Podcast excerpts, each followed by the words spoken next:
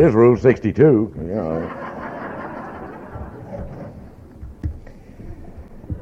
Gonna wear my flowers since they took away the balloons and I didn't get any balloons. Liz said you ran out of hot air. I said, Nope, I'm here. I'm Bill and I'm an alcoholic. By the grace of God, I'm sober today, and that's the single most important thing that I will share with you during this time we have together this morning, that it is by the grace of a loving God and His gift of you to me that I have awakened for the last 5,495 mornings without a hangover. And that is a miracle. Now, I don't want you to spend the next hour trying to figure out what the. that computes to July 26, 1982. Oh, and I'm also sober by fantastic, tremendous, stupendous sponsorship. I had to say that because Dr. Paul is my sponsor. he is a stupendous sponsor. We have an interesting sponsorship. We, we see each other four or five times a year, and uh, we talk on the phone every week or so, but uh, more often than anything else, we email back and forth. And uh, if, if you think it won't keep you straight, sending your little 10th step thoughts out onto the internet. if anybody ever intercepts one of those, some of those things, it's going to be. And of course, Paul doesn't know it that, that many, many times, and this goes to something he was talking about yesterday in his um, uh, discussion on sponsorship. He don't, he does not know how that he, I have written him many more letters than he has received because some of these things, when I, when I start writing them down and I get about a page and a half into it, and I'm ready to hit that button that says send, and I read back over what I've said, I say, no way, that's stupid. I, I get my own answer when I start writing it down. So I recommend to anybody, you know, write things down, and you get answers that way. I, I do have to share one story with you. Uh, a, a, month or two ago, uh, Paul and Max got back from um, uh, down in Mexico, and Paul was not happy at all with his talk he had made, and and and was sort of uh, grumbling about that. And he was also they had their they're redoing their floors in their house, and they had the floors all torn up, and he couldn't find anything. Uh, couldn't get to his computer, so we were having to resort to that old-fashioned thing called a phone. And uh, his computer was messed up because he had to take it into the store. There's a little voice in my head saying, "Bill, say it." Said, no, no, no, no. So he, he says the computer's got to take it in, and, and the, the computer guy messed it all up and was giving him a hard time. And the little boy says, Bill, say it. No. And he goes on talking about all this. Finally, I said, I got to do it. Paul, you need to read page 449.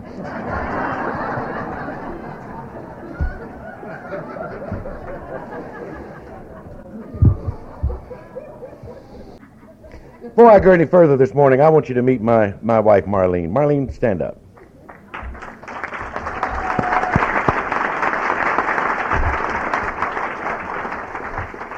Now, that sweet, beautiful, innocent looking thing, to look at her, you wouldn't think she could cause alcoholism, would you? she did, I tell you. I grew up in a little town in North Georgia, and we had a, a lot of interesting people in our little bitty town. Uh, one, we, uh, one fellow that lived in our little town was named Mr. Peak. Mr. Peak was rich. I mean, he was worth millions. And Mr. Peak was a little strange. He would go out on Saturday afternoons and walk up and down the streets of our little town handing out nickels to everybody. Everybody came to hand out nickels. You know, I know because I, I used to make sure I passed him about eight times, you know. And, and, and Mr. Peak would also, around Christmas, uh, uh, around the, uh, the end of July, would put out all of his Christmas decorations. And he'd decorate the tree in the front yard and he'd light them all up at night. And I, I said to, to my mother one time, I said, you know, Mr. Peake's crazy. She said, no, he's not crazy. He's just eccentric. He's just eccentric. I said, oh, okay. Well, we had a, uh, another guy in town named Mr. Kaysen. Mr. Kaysen was uh, strange, too. Uh, Mr. Kaysen would go downtown. Uh, well, you know, it, it, was only about a mile from one end of town to the other, and you know, he, he'd go downtown in his bathrobe and just walk around downtown. And uh, Mr. Kaysen would uh, would would always he drank a lot, and, and he would walk around with his uh, bottle with tinfoil wrapped around it, as though people wouldn't know what it was. and and I said to my mom, I said, uh, "Mom, I guess Mr. Cayson's eccentric too." She said, "No, Mr. Cayson's a nut." I said, "Well, how come Mr. Peak is eccentric, but Mr. Cayson is a nut?" Not nut, nut. See, I'm from the South. She said, Mr. Cayson doesn't have enough money to be eccentric.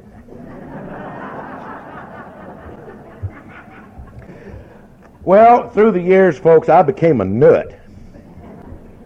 I think I was actually born a nut. Um, we read in the first step, our lives had become unmanageable. That's not true with me. My, my life was never manageable. It didn't become unmanageable. I was born with it unmanageable. And I know today I was born a nut. Uh, I also know I was born with the disease of alcoholism. I only became an alcoholic when I mixed alcohol with the disease that was already there at the age of 15.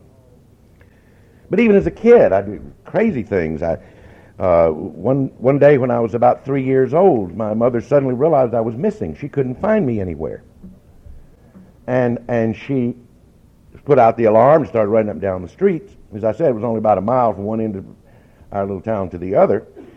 And she got a call from a lady who lived just off the square in downtown and said, Billy's here. And my mother said, My God, I'll, I'll come get him. And she said, Well, you better hurry. He Said, um, he, he, he said he was on the way to the swimming pool, which happened to be in the other direction. But, uh, and, and my mom got there, and it, it seems that I had left the house on my way to the swimming pool, dragging a towel behind me and nothing else. Bare ass. They say that your, chi- your childhood, the things that happen in your, your childhood, set the tone for your life. on up into my years of drinking, into my 20s and well on into my 30s, I had this thing about when I would be at conferences or conventions or whatever, staying in a hotel, of going into the bar and getting sloshed to the gills and um, going out to take a swim. Bare assed. Didn't even bother with a towel. Uh, it would get me in trouble. I had an incident one year when I was, um, uh, I'm in the broadcasting business, have been all of my life since I was 13 years old. And I had an incident when, um, uh, for one, uh, uh, a couple of year period, I was the, the, the uh, had the honor of being the president of the National Academy of Television Arts and Sciences, the outfit that presents the Emmy Awards. And one year we had the Emmy Awards ceremony, and uh, the host of the Emmy Awards ceremony was uh, uh, a fellow of some renown who has a late night show. Uh, so that I don't break his anonymity, his initial or his name is David L. and David L. was the host, and we started about two o'clock in the afternoon with the rehearsal for the show. And of course, Dave and I were fortifying and uh, we fortified all afternoon, and then we had the banquet, and I fortified some more. And then while the show was going on, uh, we had the tables all across in the front, and we fortified some more. After all, it was very, very hot under all those lights.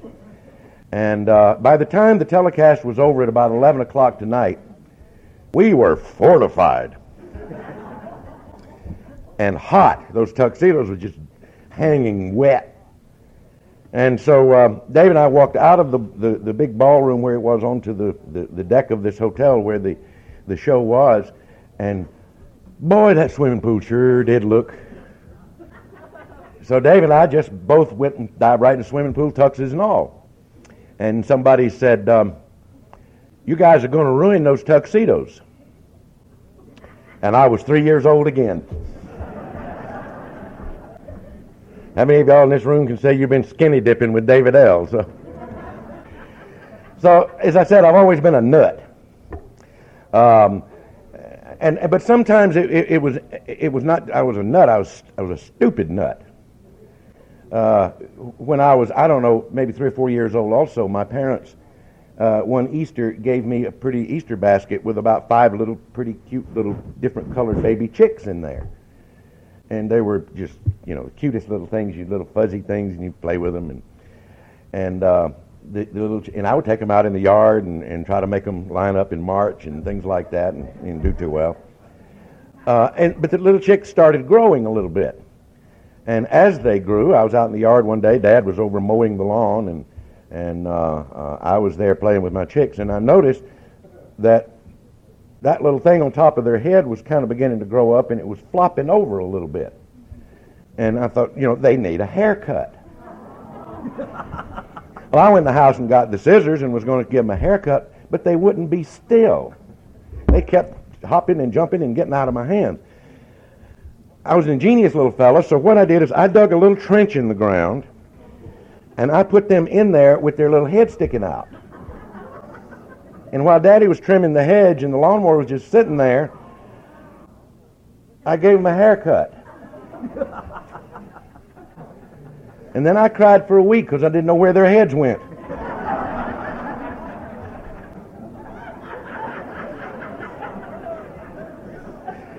I was hell on pets.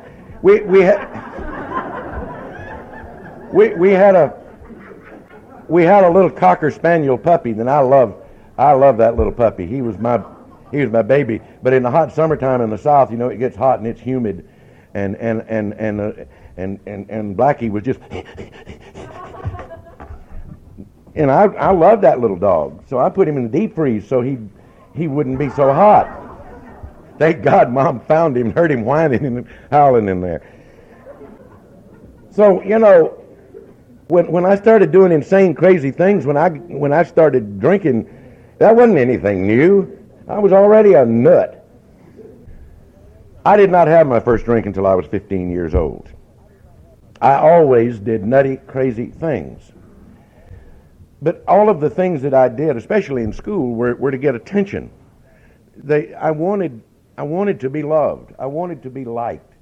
But I never could figure out how because no matter what I did, I always felt like the outsider, on the outside looking in. I always felt like everybody knew something that I didn't know. Everybody had little secrets that they weren't telling me.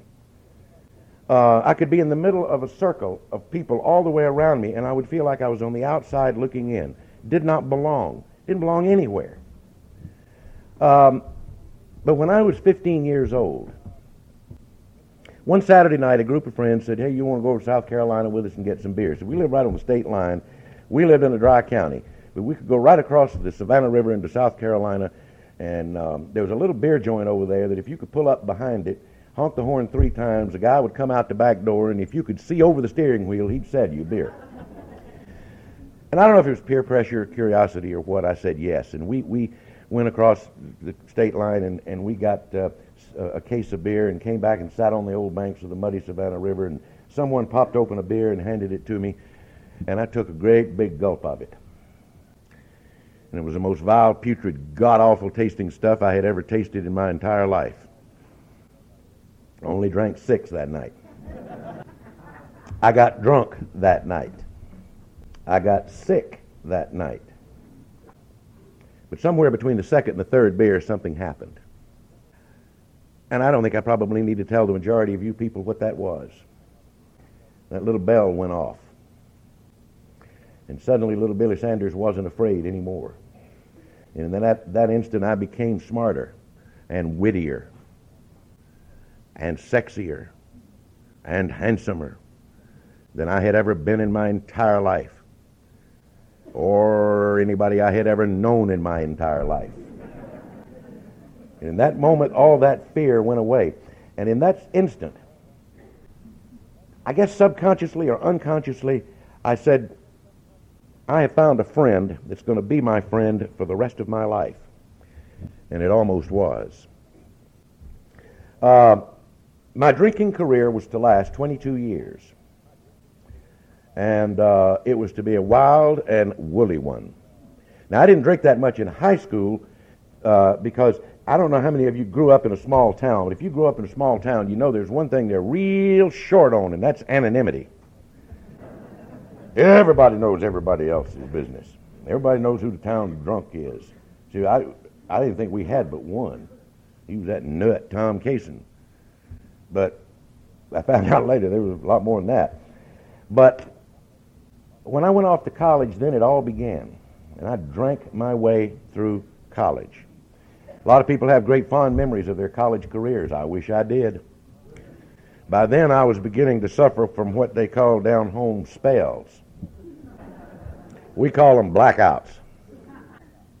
1962. That was a blackout. Um, a lot of crazy things in college. It's just, um, and, and by then everybody knew I was a nut. Um, a lot of insane behavior that was fun, but a lot of it wasn't.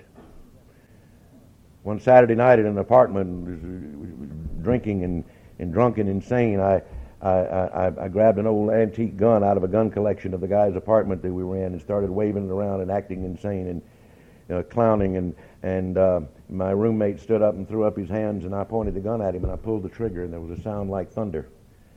And in a moment, my roommate was lying on the floor in front of me in a pool of blood. At an Athens, Georgia hospital a few hours later, they were to tell us that my roommate would live, but that he would never walk again. The bullet had severed his spine. Strange thing happened in a hospital room in the early hours of the next morning in Athens, Georgia. My room, roommate looked up from a hospital bed and put his hand on my arm and said, Bill, for God's sake, don't blame yourself.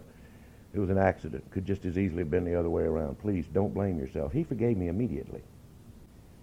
But I didn't forgive myself for more than 20 years. Because you see, I didn't know how. It was not until you people put the tools into my hand, those magical, beautiful, wonderful tools called the fourth, the fifth, the sixth, the seventh, the eighth, and ninth step, that I was able to find peace and to find forgiveness. My only answer for it was to crawl deeper into the bottle and to set up house.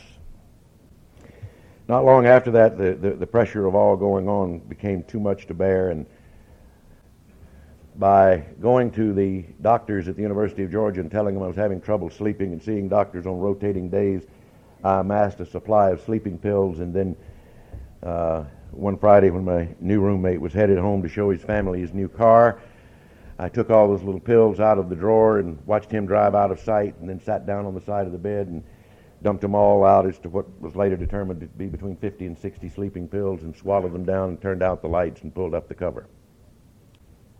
For more than 20 years, I believe that it was a huge coincidence that my roommate's new car conked out at the city limits of Athens, and he came back into that dormitory room and found me, saw the bottles, knew the state of mind I'd been in, and called an ambulance. Oh, I, I love that word coincidence. I mean, it's just. But I also like the definition that I've heard in this fellowship that I use today, and that is a coincidence is a miracle in which God chooses to remain anonymous. Incidentally, my roommate's brand new car, when it was taken back to the dealership, the first time they tried to crank it, it cranked and cranked every time after that. They never did find anything wrong with it. Go figure. It was also after that that family, friends, and doctors, after that little bout with the pills, decided that old Bill needed help. Now, that's not like help. Help is when you need a little assistance with something. When you need help, Beth, you are in deep doo doo. Beth started talking about that deep doo doo stuff the other night. I said, Yeah, when you get there, that's when you need help. And the help they decided I needed was to go see a shrink. And for the next 17, 18 years, I have no idea how many of those individuals I went to see. Paid a lot of money, spent a lot of time with them, walked out of every one of their offices damning them because not one single one of them ever did one single thing to help me. Now, sometimes I hate the fact that we got this thing called rigorous honesty because it forces me to admit that there, one or more of them might have been able to help me if I'd ever once told them the truth. You know, invariably, somewhere around the third or fourth question I ask you, do you think you might have a drinking problem? My standard answer is no, I drink fine, and they go off treating something else. went to a bunch of those people. One of them, one of them I went to was a very famous person. very famous shrink. Uh, he and his partner uh, had had a very famous patient at one time. And they had made a movie about her life called The Three Faces of Eve. And, and, and uh, the, about the t- I was seeing this guy about the time that the movie came out. The book had come out several years earlier. And the, the movie was a big hit, won Motion Picture of the Year, and Joanne Woodward won an Academy Award for her starring role in that movie. And I remember thinking at the time, I didn't quite see what the big deal was. The, the, see, the movie was about this woman who had three distinct personalities. And I'm thinking, you know, if I could get mine down to three, um, you see, I, am like Paul. I, I have these committees and conventions that regularly convene in my head. And they discuss and they vote and they argue and they fuss and they fight. And I just uh, listen most of the time. Sometimes, you know, I raise my hand to vote and they never pay any attention to me. Um, but I didn't tell the doctor about that because I didn't want a book about me. Um, I didn't want a book called The 700 Faces of Bill, you know. I eventually got out of college and I ended up in uh, another town in North Georgia and I went to work in a radio uh, station there and uh, I, I, was a news director and had a, a, a, news show and did the morning show. And uh, I met a beautiful girl and, and uh, very short order fell in love with her and I thought, you know, what I need to do is clean up my act and, and, and, and, and walk straight and become a responsible adult.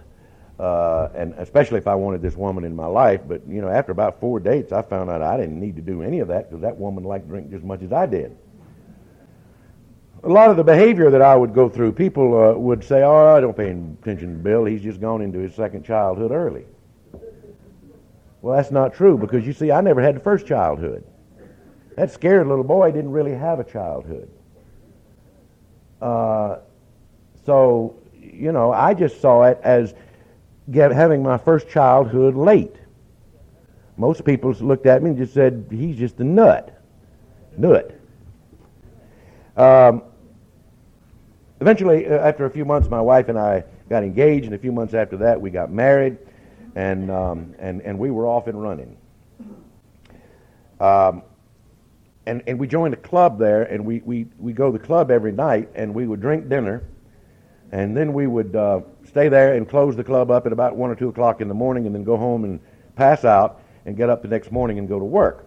Now, most people get up and they go in, they got a little bit of a hangover or had a rough night. Nobody knows it but the person next door or across the hall or whatever. But you see, I had to sign a radio station on the air at 6 o'clock in the morning and be cheerful. If you want to know what hell is, hell is trying to be cheerful at 6 o'clock in the morning when your mouth tastes like the bottom of a bird cage and your head feels like the Russian army had done maneuvers on it the night before. It was then I first learned how to pray. I'd drape my arm over the microphone after I turned it off and got the first record started, and I'd say, Oh, dear God, thank you, this ain't television. Our radio audiences never knew how many newscasts they heard me do lying flat on my back on the floor. Microphone pulled down over my face. Reading the news. It was the only way I could get the room to quit going boom, boom, boom, boom. A lot of crazy things in, in, in, in my career. When I was working at a, at a, uh, a station in Atlanta one time, the news director called me in and said, I've got an assignment for you. Uh, there's a, somebody in town that's downtown uh, at, at a hotel. It's only going to be there a short time. All the other reporters are out on duties. Grab the tape recorder, go down there and do an interview. I said, Who am I going to interview? He said, You're going to interview Lyndon Johnson. Oh. You mean the, the, the, the, the uh, of, of, the, yeah. And, and uh, so I grabbed the tape recorder and I started to head down to the hotel downtown. I said, I need a little drink to fortify me for this. So I stopped and I had a couple of quick drinks on the way down to the hotel, and then I got down there and had to go through all this stuff with the Secret Service where they frisk you and they check you and they uh, ran what was then primitive, like metal detectors over you, and you show them ID and and uh, uh, all of that stuff. I don't think they fingerprinted me, but I think they did everything but that. And uh, and then after that, eventually, I was ushered into this great big suite in this room, and this towering man greets me at the door with his great big hand that just kind of engulfed mine and said, "Come on in, son." And I walked in the door, and you know, I'm, I'm saying, "Hey, hi, Mr. President." And he says, How about a little bourbon? Sounded good to me. He poured him a glass of bourbon and me a glass of bourbon, and we sat down and talked. Now, you don't when you're going to interview the president of the United States, you don't just walk in and sit down and start the interview. You got to you got to have an interview about what the interview is going to be about. You've got to ask him what is you're going to ask him so he can think about what he's going to say when you ask him with the tape going. That's just the way it works. So we had about three bourbons each while we were having the pre-interview interview. And at one point in that little process, I looked up and realized, good God, this man is drunker than you are.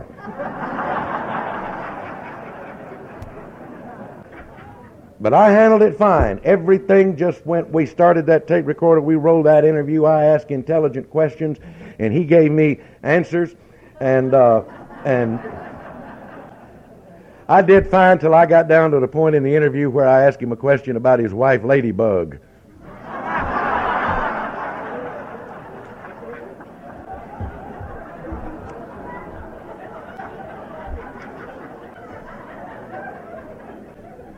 Thank God he thought it was funnier than y'all did. That's the kind of crazy things I do. I was a nut. My wife and I had a simple life. As I said, we went to work and then went to drink and slept and went to work. And, slept. and one day my wife came home and said, Guess what? We're going to have a baby. I mean, we drink all the time, almost, but you know. In the next nine months, we talked a lot about, you know, when that baby comes, we need to clean up our act and we need to become responsible parents. And, and, and, and when that baby came, we did just that.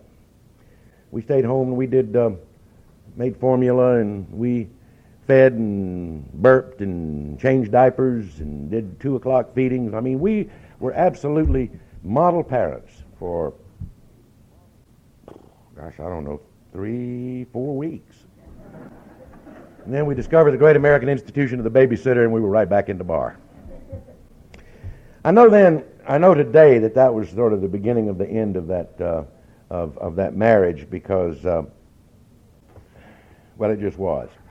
Uh, I hear a lot of people in this program say that when their marriages fail, that the problem was a problem of communication.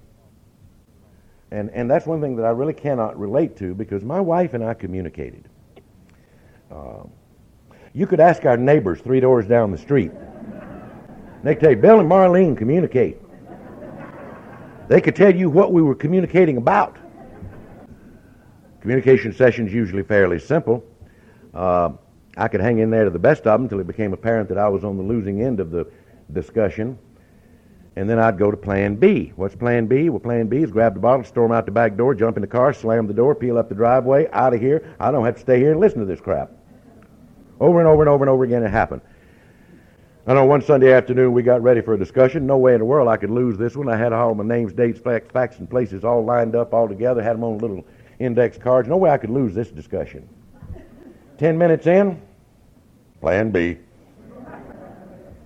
I grabbed my bottle, stormed out the back door, jumped in the car, peeled up the driveway, headed out of here, going, don't have to stay here and listen to this crap. Just like a hundred other Sunday afternoons. Only difference is this time I still had my pajamas on.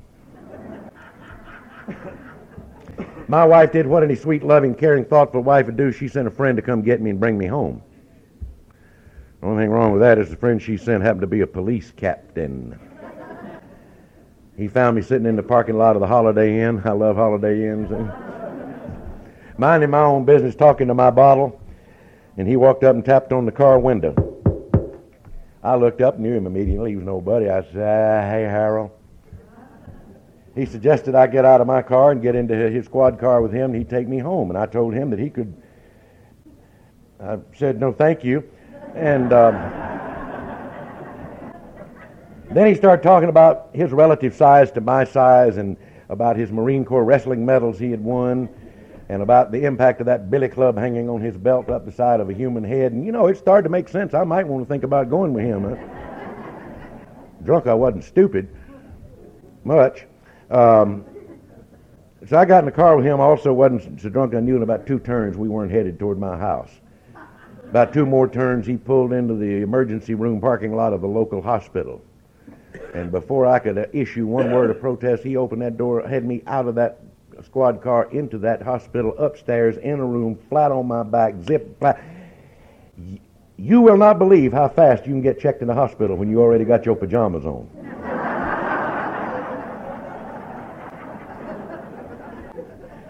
Something about public relations, you know. Guy sitting in the lobby in his pajamas with a vodka bottle in his hand. He just don't look good. I mean, checked out of the hospital a few weeks later. Learned anything? No. Drunk before the sun went down. Now the next years after that are somewhat of a blur. Uh, it was along about this time that I started quitting drinking. I'm a little bit like Mark Twain. Mark Twain said it about smoking, but I say it about drinking. I can quit drinking anytime I want to. I've done it thousands of times. It's the stay and quit that I couldn't do. Because there are some aspects, I don't know if all of you have, have made yourselves aware of it or not, but there's some aspects about our disease. For example, booze bottles talk. Uh, now, I never had an ant say anything to me. Even when I stomped them, they didn't say a thing. But booze bottles talked to me. I could, I could be in one of my quit modes. Not going to drink. That's it. Through. Not going to do it. And I'd walk past a cabinet where that liquor bottle was, and he'd say, "Here I am. Open me up." Nope. Not going to do it. Go in the kitchen, get a glass of water, and come back and sit down and drink water. And I hear a little voice coming from the kitchen cabinet. Here I am. in. I'm in here. Don't forget me. Don't forget that I'm in here. Booze bottles just talk to me. Now, you know, not all bottles talk. I've never had a bottle of Del Monte ketchup say a damn word to me. but if there's booze in that bottle, it'll talk. That's why I wonder about people when they get sober. They say, oh, we just keep a little around the house for friends when they stop by. Right. You better watch it. That bottle's going to be talking to you. That's why we don't have it in our house. Not long after this, we did the great American geographical cure that most alcoholics try at one time or another. You see, I didn't know that admonition that people uh, have told me since I came to this wonderful fellowship, and that is that no matter where I go, there I am. And the very thing we, I was trying to outrun with all of those moves we made, I couldn't possibly escape. We moved to Atlanta, and, and over the next years, we moved and we moved and we moved uh, people asked me, what part of Atlanta have you lived in? I said, all of them. And that's a big town. We got three million people down there. But I, I couldn't get away from me. And I got involved in a part of the business that I've been in since um, about 1972, and it's uh, of the broadcasting business, and it involves, among other things, something called public relations. And you see, I didn't even know what public relations was. I grew up in a little bitty town in North Georgia. People didn't have relations in public, and and uh, uh, so I didn't know what this public relations stuff was all about. But there, there, I did find out a couple of things that I did like. I liked this thing they called a three martini lunch. Six was a better number, but if, you know. And I liked the thing they had in Atlanta called a happy hour. That's where you go in and buy and pay for one drink, and they give you two, sometimes three. It didn't take me long to discover that if you if you stretch the uh, six martini lunch a little bit longer, and if you take the happy hour and go a little bit earlier, you could kind of push the two together and not even go back to work in the afternoons. That's for me. Tell them I'll call them back. Um, my disease also had another aspect of it that I was unaware of back then that I am today, and that is that it provides you with a unique piece of apparel, and that is a set of blinders. And those blinders give you very selective vision. For example, those blinders did not allow me to see that when I didn't come back from one of those long liquid lunches, it suited the people who worked for me just fine. Because while the fellow who came in in the morning was capable of being a pretty nice guy, the one who came back from one of those long liquid lunches was not a very nice person. He was forgetful. He was argumentative. He was judgmental. And at times he was downright mean. But you see, those blinders didn't allow me to see that. Those blinders did not allow me to see by now that my beautiful little blue eyed, blonde haired daughter, who by now was five or six years old, did not invite friends over to spend the night anymore. Because you never knew when Dad's going to come home in the middle of the night in a drunken rage, smashing furniture, kicking in the screens of television sets, throwing things through plate glass windows. Those blinders did not allow me to see that the only look that was ever in her eyes was one of fear and of hate and of disgust. I'd come after, home after those drunken rages and drag her out of bed at 3 o'clock in the morning, screaming and yelling at her and telling her she was left a spot of milk on the kitchen cabinet and she'd go down and clean it up all the time. She's cleaning it up, telling her she's dumb, stupid, clumsy, and every other hateful, mean, horrible thing that would come out of that alcoholic brain. Then I'd go fall into bed and pass out, and the next morning wouldn't remember a thing. My wife would fill me in on all of the details. And all the time she's telling me, you broke the television set, you threw a chair through a plate glass window, you did, and I'm standing there saying, did not, could not, would not. Of course, I'm saying that as she is pulling my shoe out of the television picture tube. And then I'd go downstairs and in the dining room, sit, sitting hovering over a bowl of cereal as a little girl, hovering down low, hoping not to be noticed. And I'd go over and I'd say, Karen, you and I need to take a walk. We'd go out walking down the sidewalk and I'd say, sweetie, mom told me what I did last night, dragging you out of the bed and calling your names and making you clean up the kitchen at 3 o'clock in the morning. I don't remember it, but I know I did it, and I want, to, I want you to know I'm sorry. And I promise you, that it will never, never, ever, ever happen again. And those blinders did not allow me to see that there wasn't a flicker of belief in that little girl's eyes. Because you see, we had taken too many walks. And she had heard too many empty promises. And she wasn't buying it anymore. More and more often by now, I wasn't coming home at nights. More and more often, waking up in strange beds with strange people in strange places. I was a traveling drunk. I was supposed to travel a lot with my work, but I, you know, I do things like go out to Hartsfield International Airport in Atlanta. Great big airport. Most of you probably, if you've ever been anywhere, you've gone through it. of course, I'd always get to the airport early, have me a couple of drinks before I got on the plane. I'd go in the bar and sit down and have a couple of drinks. A couple of more drinks. Sometimes forget to get on the plane. You've heard those commercials that says Delta is ready when you are? Uh-uh. They'll leave you. So I did what any drunk could do. I just got on another plane, went somewhere else. Called home that night. How's the convention in New York? I don't know. I don't know. I'm not in New York. Where are you? I'm in, I'm in New Orleans. You know how I knew I was in New Orleans? Because I got the phone book out of the nightstand drawer in that dumpy little motel and said New Orleans right there on the cover. Traveling drunk. Uh, I didn't like to drink alone. You see, even back then, I knew when I was alone with me, I was in the worst company I could keep. So I would drive all over the city of Atlanta at night looking for a drunk draped over a bar so I could buy around and, and, and get them. Just don't leave me alone. Don't leave. And if there wasn't anybody in the bar, I'd go sit right in front of where the bartender was washing glasses and doing all that, just so I didn't have to be alone. And the bartender sit there and listen, nod.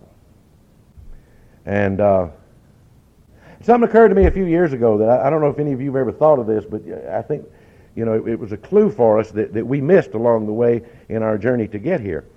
And, and that is, it occurred to me that all the hundreds, maybe thousands of bars that I drank in, I never had a single bartender say to me, You keep coming back and it'll get better.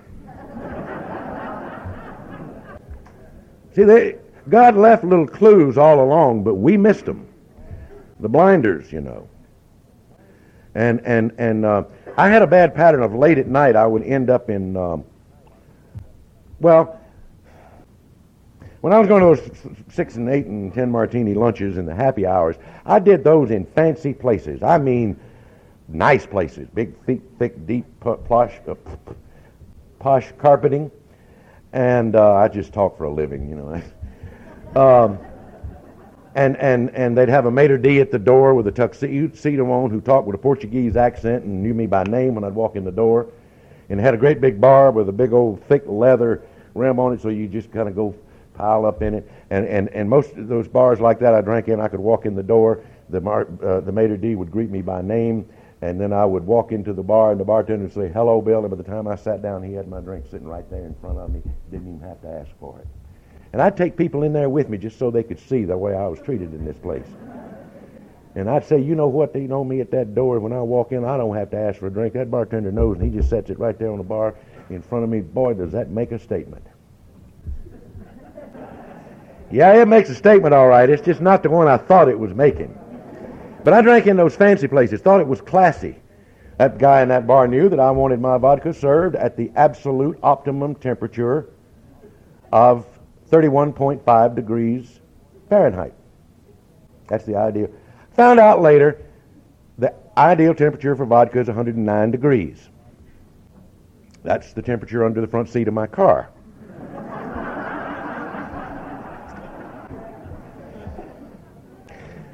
Fancy place, places. But late at night, I, in, in, in my search for companionship, I would end up in bars in a street in Atlanta called Stewart Avenue. Now, if you don't know anything about Atlanta, you don't know that Stewart Avenue is uh, it's not the savoriest part of town, put it that way. And and uh, the the people that, that, that drink in there, uh, most of them show up with with jeans on with great big huge belt buckles, and uh, they wore great big hats. And I'd walk in in my little three piece suit, and somehow everybody noticed me. And I would have a few drinks and a few more and a few more, and then that other part of my personality would take over, and I decided to pick a fight. And I always picked a fight with somebody about three times my size, not smart. And I usually got the crap beat out of me. Uh, I don't think I ever won a single one of those. Well, we don't know. I did win one fight. I did win one fight. Uh, this guy was so mad at something I had said, and I don't even know what it was. He followed me out into the parking lot, and we were standing behind my car, and and and and he started telling me about how he knew karate, and he knew jujitsu, and he knew all this other stuff, and uh, and I opened up the trunk, and what he didn't know is that I knew tire tool. I got in one lick, lick, jumped in that car, and took off. My wife and I were drifting further and further apart. She was drinking in her places, and I was drinking in my places, and uh, and uh, uh, our, our, lives were the epitome of unmanageable. And uh, the one who was really losing was the beautiful little blue-eyed, blonde-haired girl, now 10 or 11 years old, home alone in an apartment in a big city, on the phone dialing bars. Is my mom there? Is my dad there? The phone would ring and the bartender would say, It's your kid. Hand me the phone. And I'd say, Hi, sweetie. Daddy, please come home. I'm scared. Where's your mom? I don't know, Daddy. Please come home. I'm scared.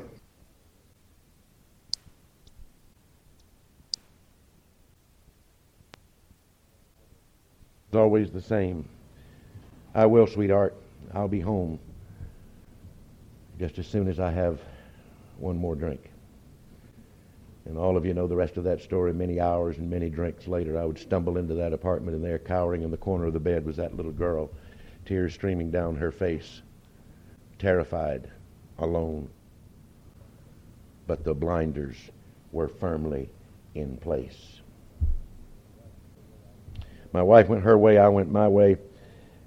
So I never asked where she was going. She didn't ask where I was going. We didn't care. There was no marriage anymore.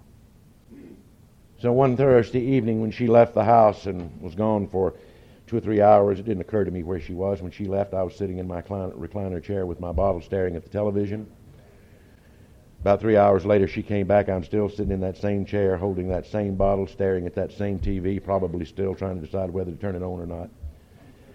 And um, she came and stood in front of me and looked down at me and said, Guess where I've been? And I said, Who gives, who, who cares?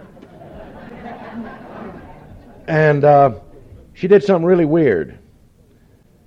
She didn't say anything. She flipped a white poker chip into my lap. And I looked down at it, and I looked back at her, and I looked back at it, and I looked back at her, and I said, I don't know where you've been, but if that's all you won, you had a lousy night. well, in our part of the country, and I don't know if you do it here, but that little white poker chip with two A's on it meant that she had gone to Alcoholics Anonymous and surrendered. When she told me what it meant, I went into an absolute flying perfect rage. I knew there was not a way on the face of this earth that that woman was an alcoholic. She could not possibly be an alcoholic. I mean, you know, if she was an alcoholic, she, it's just not possible. She couldn't be an alcoholic. Didn't stop her. She started going to meetings, going to meetings, going to meetings, going to meetings. Some fool nonsense about 90, 90, and 90 something. I don't know. And, and, and those meetings, you know, she, they, she'd be gone two or three hours, and I asked her, how long's the meeting? She said, there an hour. I said, you're gone three. So, oh, we go to Coco's and have coffee after the meeting. I said, yeah, right. I kept waiting for the other shoe to fall. I kept waiting for her to say, you need this worse than I do, or you're bigger drunk than I am, or didn't do it. Just kept going to meetings and going to meetings and going to meetings and going to meetings and going to meetings. Two or three sometimes on Saturday and Sunday. Uh, oh, yeah, you know, there were clues left around the house, like I'd go in the bathroom, lift the toilet seat, and there's how it works, taped to the lid. You know. All right, come home late at night, and one of those rare nights when I'd sleep in my own bed and flop down on the bed and run my arm under the pillow like she knew I always would, and and uh, there's a piece of paper under there, and I'd pull that piece of paper out and. Hello. I pull that little piece of paper out and and uh, you know close one eye and look at. By the way, I got stop for a second. I, I I discovered something not long ago when I had my eyes tested. This eye is in excellent shape. I mean, it's got almost 20/20 vision. This one is shot to hell. And, you know, the ophthalmologist couldn't figure it out. And I, it took me a while to figure out. See, I didn't use this eye for years. you know, I drove with one eye. If I had something to read, I'd read. But God is merciful because, see, I about worn this one out, but I got a new one over here. Anyway, I'd look at that little piece of paper and, and, you know, study it and focus on it and realize it was that little pamphlet with all those questions in it. I'd get to about the third question, and say, it's as big as a bunch of crap. I was.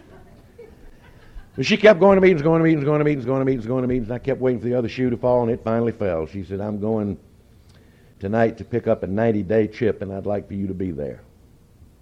Uh uh.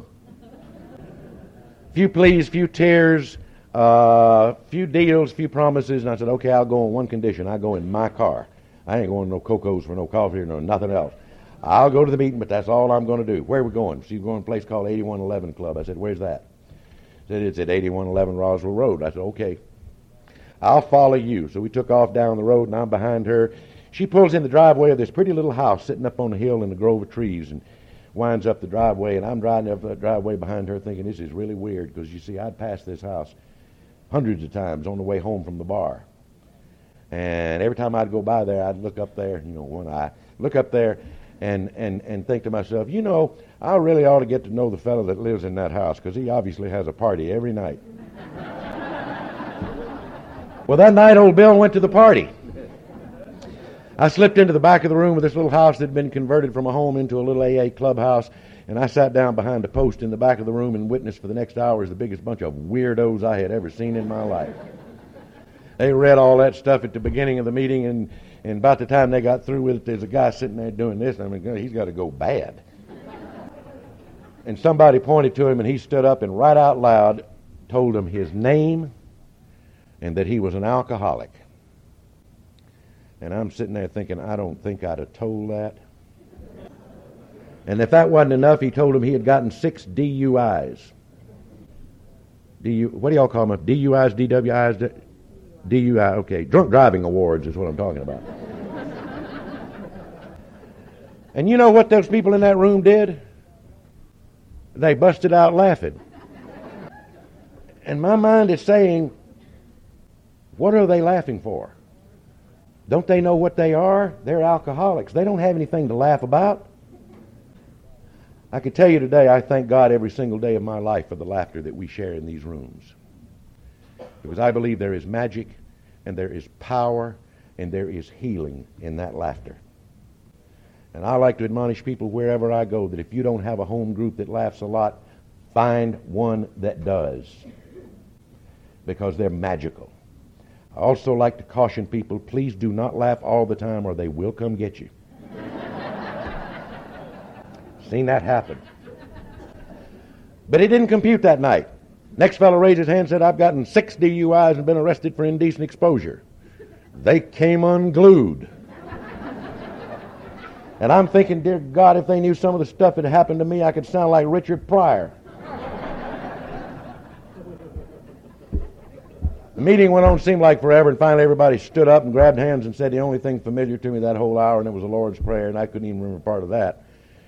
And I got headed out the door, started across the parking lot, and I got about halfway across that parking lot, and something grabbed me by the shoulder that felt like a steel vice. Spun me around, and I found myself looking up into the face of a man that was seven foot eleven. I know, I know today he's only six six, but he looked a lot taller that night. I also remember him from the meeting, a little different from everybody else. Everybody else says, My name's John, I'm an alcoholic. My name's Mary, I'm an alcoholic. My name's Sue, I'm an alcoholic. This guy, when they called on him, said, My name's Floyd, and I'm a grateful hillbilly drunk. Give me a break. Well, this guy starts talking to me about drinking moonshine up in the mountains and about his sixth grade education and about getting the DUI driving the school bus. And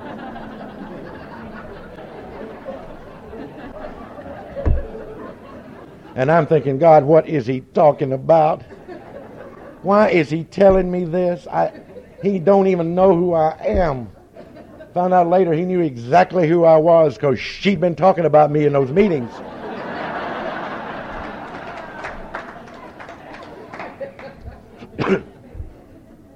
People come out and get in their cars and leaving. Floyd's going. Remember, I went in my car now, so I. My wife comes out, goes bye, gets in her car and leaves, and it's me and Floyd.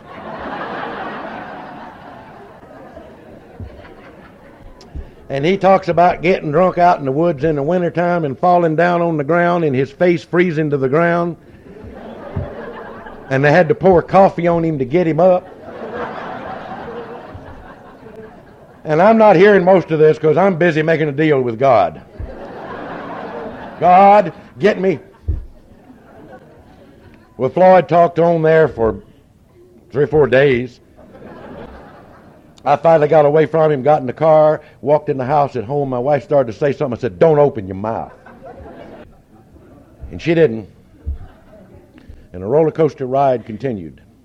And the loneliness got worse and worse and worse and the guilt and the pain and the anguish and the isolation got worse and worse and worse. And remember, I talked about drinking in those classy, classy bars? They disappeared, folks. There was no class anymore. Let me tell you something. When you wake up in the morning and you look down and you realize there's dew all over your clothes, and you shake your head and blink and realize you are looking out from underneath a bush in a downtown Atlanta City park, and the view before your eyes are you're looking up the nostrils of a policeman's horse. There is no class in that, let me tell you. There is also no good comeback when he says, What are you doing here? All I can say is, Where is here? There is no class when you're pulled from a car you've planted into a steel post on the side of the road. And you're handcuffed and you're frisked and you're hauled off and and, and taken to the jail where they put you on that breathalyzer. And all the time I'm protesting, I am not drunk. I've only had two beers. There is no single conceivable way in the world I'm drunk. I just, I'm just not. I'm not. He put me on that breathalyzer thing, majig, and it registered .28. And I said, that is absolutely impossible. I could not possibly be registering .28 on two beers. The cop agreed with me. it was the only thing we agreed on go to court for a DUI drunk. That's not smart. The class was gone. More and more often getting up in the morning looking out to see if your car's there. If it's not, trying to go piece together, I was here and then went, and, and maybe it's, the only thing worse is looking out in the morning and part of your car is there. On the afternoon of July 26, 1982, I came out of a week long blackout drunk. Whole week missing. When I came out of that blackout drunk, I'm sitting in my old recliner chair. And I look down, and in my left hand, there is an empty bottle. And in my right hand, there is a fully loaded and cocked 22 pistol. And I had not remembered picking up either one of them. And the thought going through my head was, is this all there is? Is this really all there is? Because if it is, you can have it. And through the fog of that hangover on that Monday afternoon at about twilight, there came a voice. The voice of God? Not exactly. Voice of an angel? Mm, not really. It was the voice of a beautiful, wonderful, lovable, strapping hillbilly drunk named Floyd. And the words that cut through that fog were simply this. When I came to Alcoholics Anonymous, I expected God to open the gates of heaven and let me in. He didn't.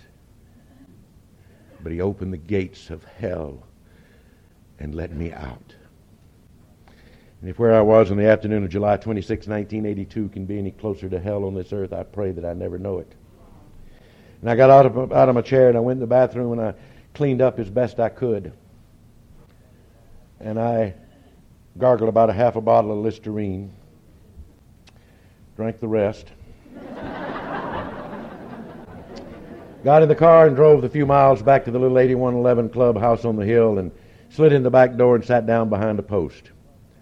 And I agree with my sponsor when he talks about God having a sense of humor and about God loving for us to laugh, but I think he likes to play little jokes too.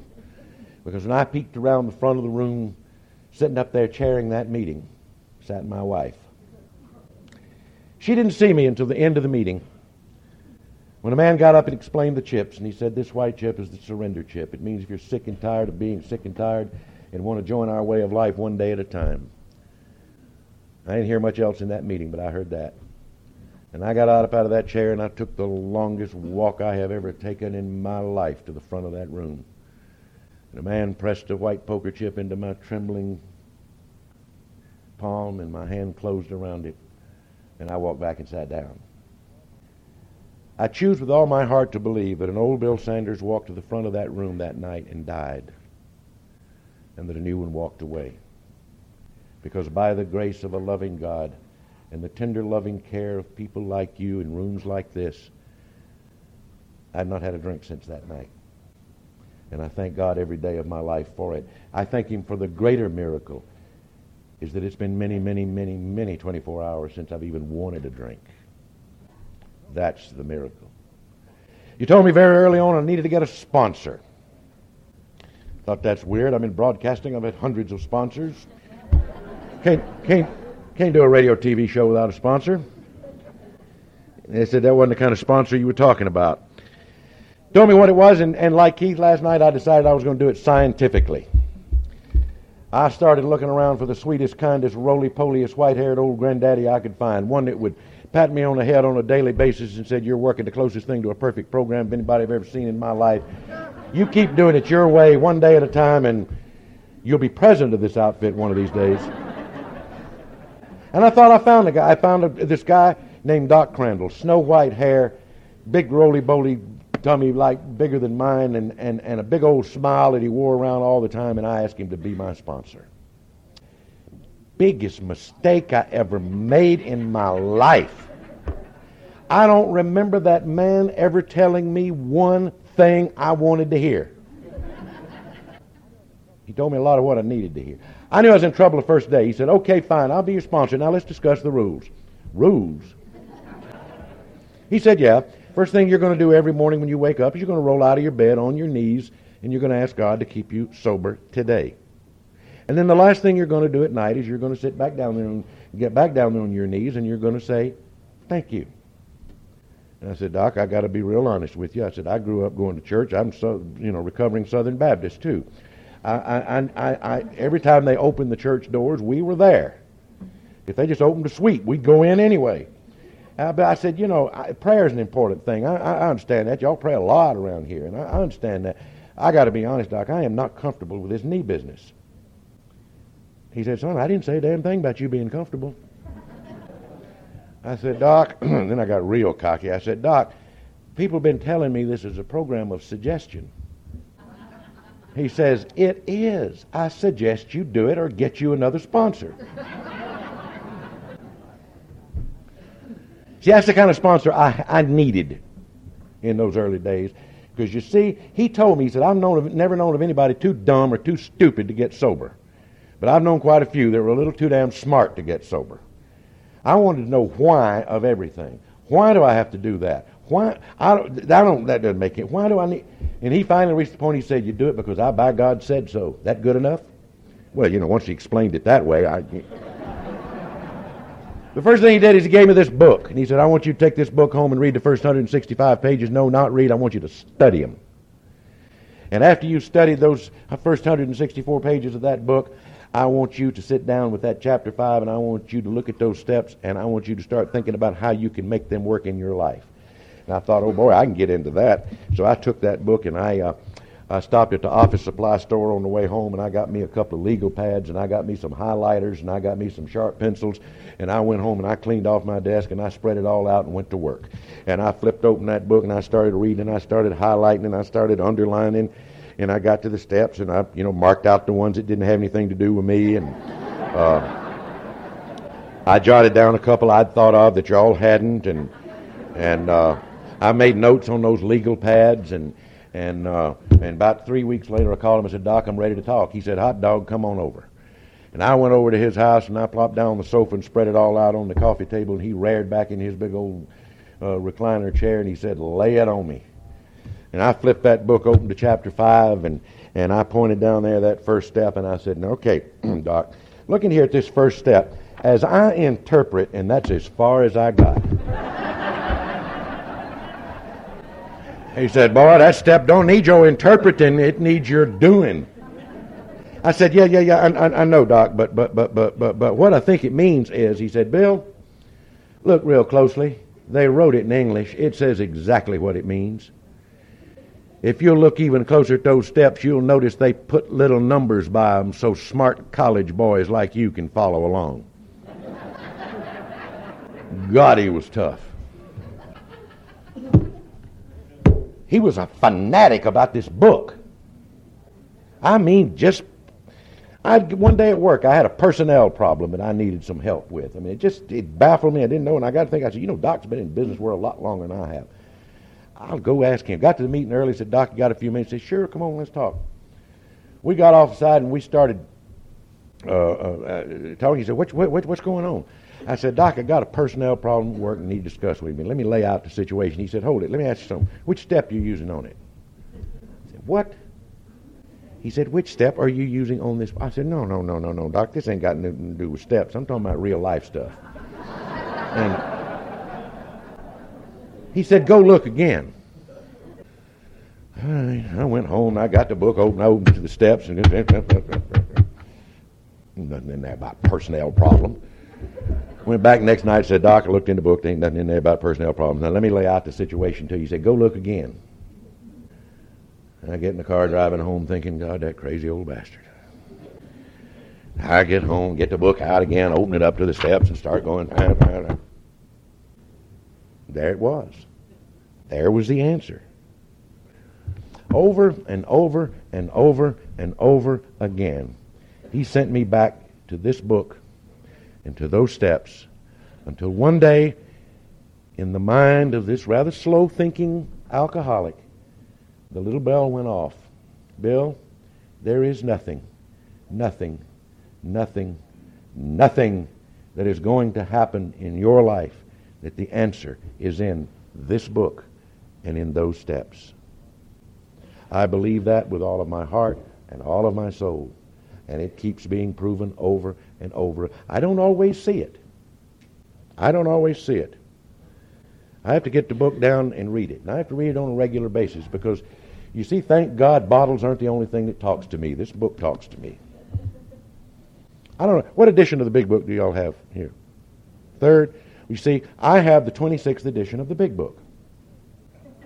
And, well, it is. I have read it from cover to cover 26 times, and every time I read it, they have rewritten it. So I have the 26th edition of the Big Book. and, and, and, and I know they've rewritten it because, you see, I, I would open it up and I start reading something, and I read, I say, God, that was not in there. And the way I know it wasn't in there before is because it's not highlighted. If I had read that, it would have been highlighted. Now, there's something over here that's highlighted. I don't know who did that. But this, wow, that wasn't in there the last time. And they keep, they just keep rewriting it. And, and you know, what I know today is God reveals himself to me through this book and through you people when I need it, when I'm capable of hearing it when I'm capable of understanding it, when I'm capable of using it. It is a magic book. My sponsor kept me zipping through the steps. I mean, we moved. You know, you didn't you didn't mess around. I told him one time, made a mistake of saying, you know, he said, "What step you on?" I said, "I'm just coasting." He said, "Fine, long you know one thing, you don't coast in one direction, down." I heard in a meeting one time we we kind of worked our own way through step down to step through step three, and, and uh, I was sitting in a meeting one time, and it was about the, the fourth step. And the general topic of the discussion was, when do you write a fourth step? And, and some people in the meeting were saying you write a fourth step. When you get to it, you'll know when you're ready. You, you, you'll know when you're ready to write a fourth step. And I, it sounded good to me. So I went to Doc and I said, Doc, they told me in that meeting that I would know when I was ready to write a fourth step. He said, You damn right, because I'll tell you. you'll know.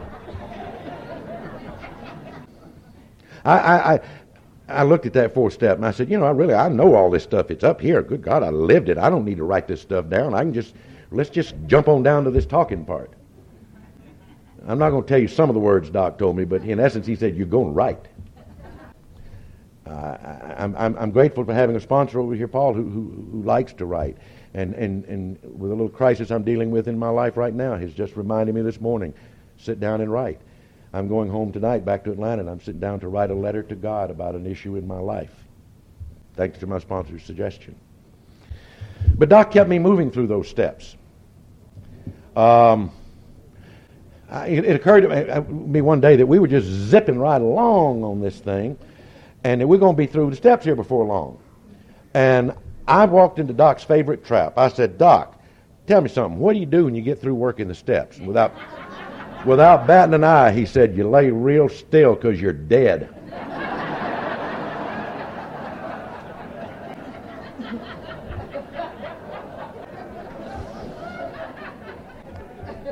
Either way. Doc said a lot of things. Uh, you know, when I came in, uh, I had a lot of problems with acceptance. And Doc would send me to that damn page 448 and 449. He'd make me read it out loud every day for a month. And about a month and a half later, I would have forgotten it all, and he'd make me go back every day for a month.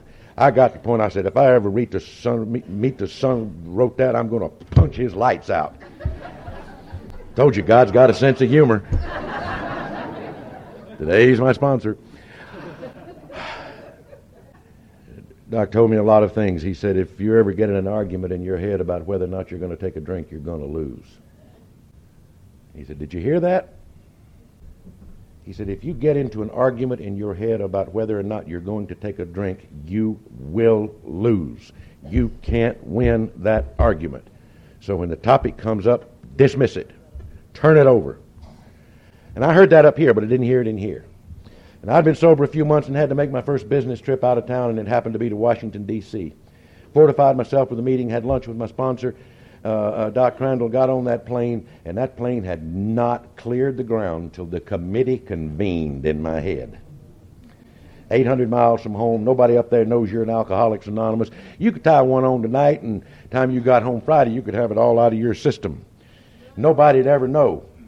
Yeah, but you'd know. Yeah, but he ain't gonna tell. I mean, they're just meeting and talking and yapping and, and going on, and I'm just sitting there on the plane. Of course, I'm looking around the plane to see if anybody else is hearing those voices.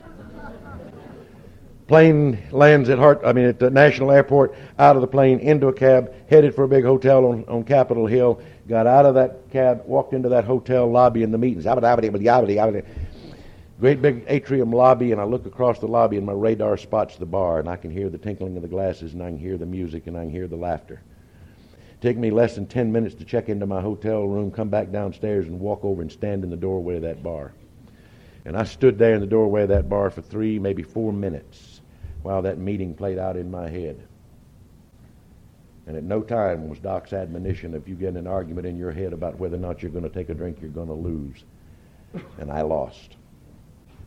And I walked over and I sat down at the bar. And the bartender came, stood in front of me, looked down, smiled, and then said something really weird. He said, Hey, fella, how about a Coke? A what? And he pointed to my lapel and said, I figured by that pin you're wearing, that's probably what you'd want.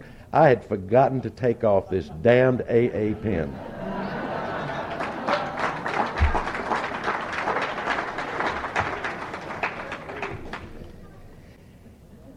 He set that Coke down, went down the other end of the bar, served three or four people, came back and stood in front of me. I'm still sitting there staring at that Coke. He smiled again and he said, You haven't got any business in here, do you? No.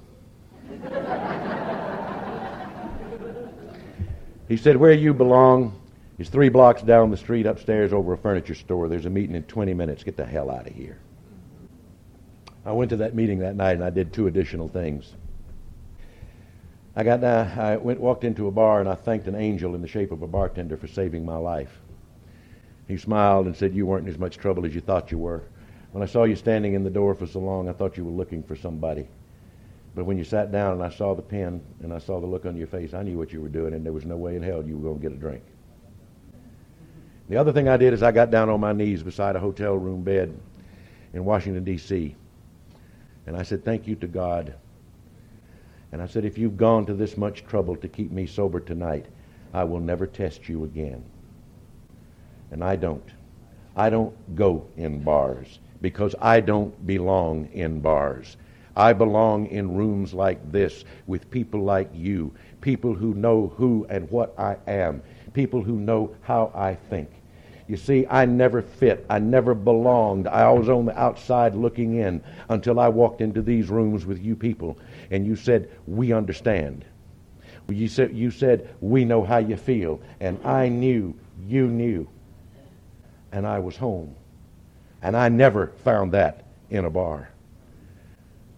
My sponsor, Doc Crandall, pounded that into my head. I remember one night in a meeting, a youngster was sharing in a, in a discussion meeting, and, and, and the, the kid said something about after the meeting, he kind of let it slip that he and a couple of his friends were going down the street to a bar.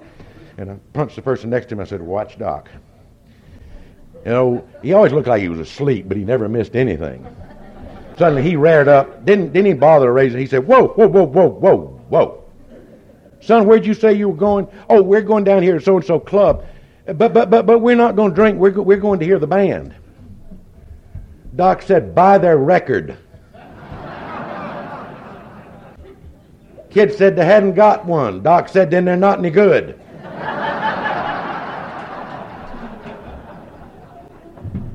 See, he didn't let me con myself.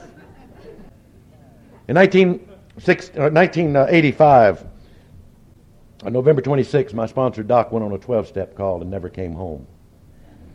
As he and another alcoholic struggled to take a shotgun away from a suicidal young man that Doc had been trying to help get sober, the shotgun accidentally went off and Doc caught the blast full in the stomach. And he died on the way to the hospital. In the late hours of that Tuesday afternoon, I sat in Doc's den and I felt a loneliness come over me that I had not felt in a long, long time. And I was thinking, how can I go on? How can I stay sober without that man by my side who kicked me in the butt when I needed it, who put his arms around my shoulders when I needed it, intuitively knew the difference. How can I go on without the man who planted me in those steps, who guided my, my pathway? How can I go on? In the quiet stillness of that evening, the answer came. You'll do it by doing the things he taught you to do. And that his sponsor taught him, and that his sponsor taught him, and that his sponsor taught him all the way back to that fateful spring night in 1935 when the broken down stockbroker and the has been doctor sat in that little gatehouse in Akron and said, Do you think we might be able to stay sober if we help one another? See, I believe with everything in my soul that God, in His infinite and loving and compassionate wisdom, in the spring of 1937, or maybe in the winter of 1930, uh, uh, 1935 or the winter of 1934, when Bill got sober, looked down and said, The lowly alcoholic has suffered long enough. He's been the outcast of society for long enough. I've got to give him a way out.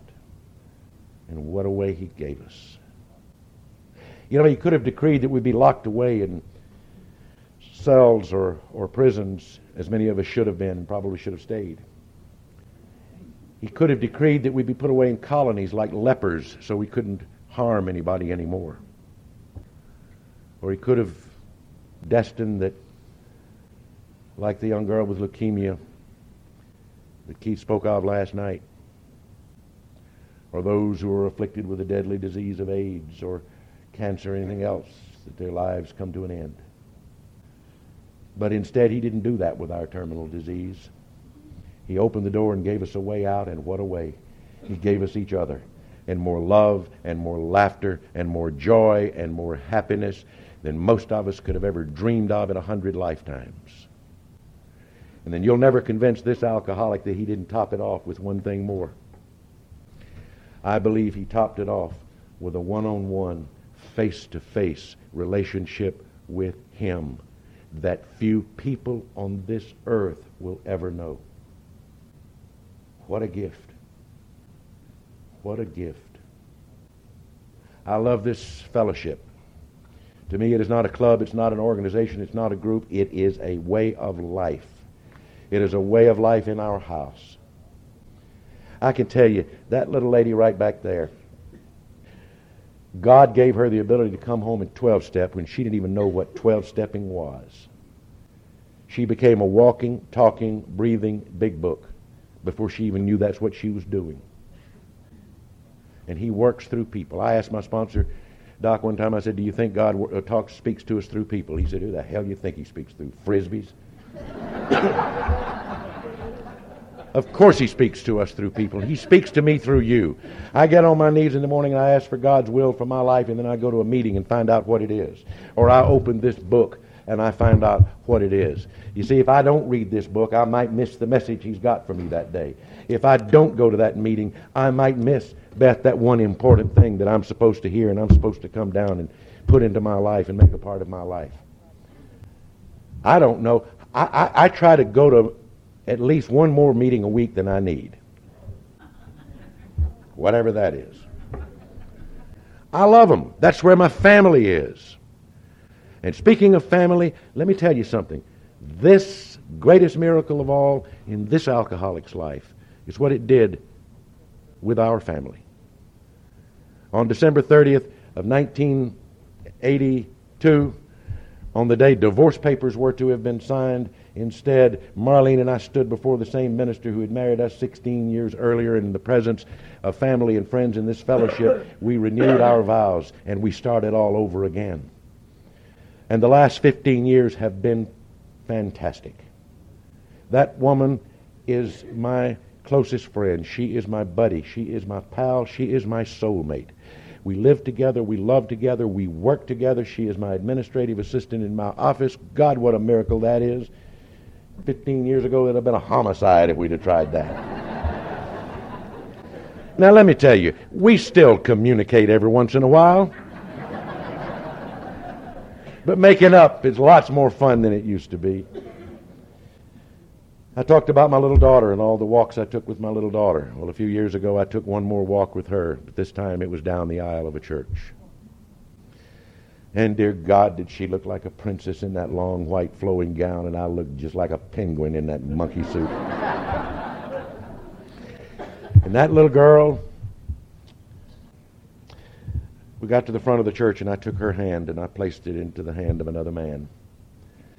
And she and he turned to face the same minister who had married her mother and me 25 years earlier, and the same minister who had renewed our vows 10 or 12 years before uh, after that, and they began their life together. And, and I, we love our son-in-law. He was a fine young man. I worried a great deal the first time that we met him. We took he and uh, my, our daughter out to dinner one night, and we walked in a restaurant and sat down. And the first thing he did was to order a beer. Then he sat there and nursed that thing for two hours. I said, Son, you ain't never going to make it in my little group drinking like that. And he won't. But the greatest tears didn't come at the wedding, they came at the reception that followed because you see, my little girl had said, Dad, I'm going to have the first dance with Paul, but I want to have the second dance with you. And I stood beside the dance floor, and as I watched as the prince and princess had their first dance together, and then their song ended, and my little girl came and reached out her hands to me.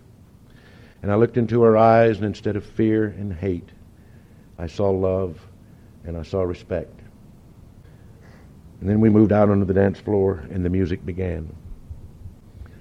And the words of the song were Did you ever know that you're my hero? And everything I'd like to be. I can fly higher than an eagle. You're the wind beneath my wings. Dear God, what a miracle had been worked in the lives of this family that had been ripped and shredded and torn apart by the insidious, unforgiving disease called alcoholism. But God, you people, this book, those steps, and a million prayers had put this family back together again. I can tell you no high I ever had out of any bottle or any pill or any funny cigarette could touch the high that I felt then. Two or three years ago, I had a was sharing at a conference in up in Northern California, Napa Valley, 1992 Chardonnay.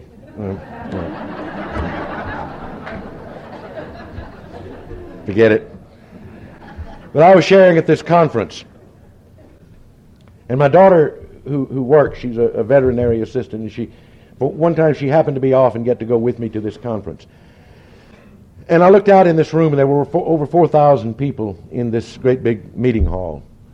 But at one point in my talk, 3,999 people disappeared, and all I could see was a beautiful face of a blue eyed, blonde haired girl on the second floor, the second uh, row with, with a smile a mile wide on her face and a look in her eyes that said, That's my daddy up there. You gave me that. You gave me my life back. You gave me the lives of my family back. Six months ago or so, my daughter came and sat down on my lap. She's heavy now. but she sat down and put her arms around my neck and she said something so magical. She said, Dad, I just realized something the other day. I'm having a hard time remembering what you and Mom used to be like when you're drunk. We're not the only ones that heal. The healing is con- as contagious as the disease. What a fantastic gift. This thing called sobriety. What a gift. I want to thank Bob and Jeannie, especially, and the committee and the Alateens and everyone for a fantastic and wonderful welcoming weekend. Thank you for the opportunity one more time to share a weekend with a bunch of drunks because I can tell you something. I like myself best when I'm with you because you bring out the best in me wherever I go, whatever kind of meeting I go to. So, in closing, it could not possibly come as any surprise that I would say to all of you, Did you ever know you are my heroes? You are everything that I searched my whole life for and ever wanted to be. And I believe with everything in my heart and soul that every single one of us together can soar like eagles because He's the wind beneath our wings. Thank you. God bless you.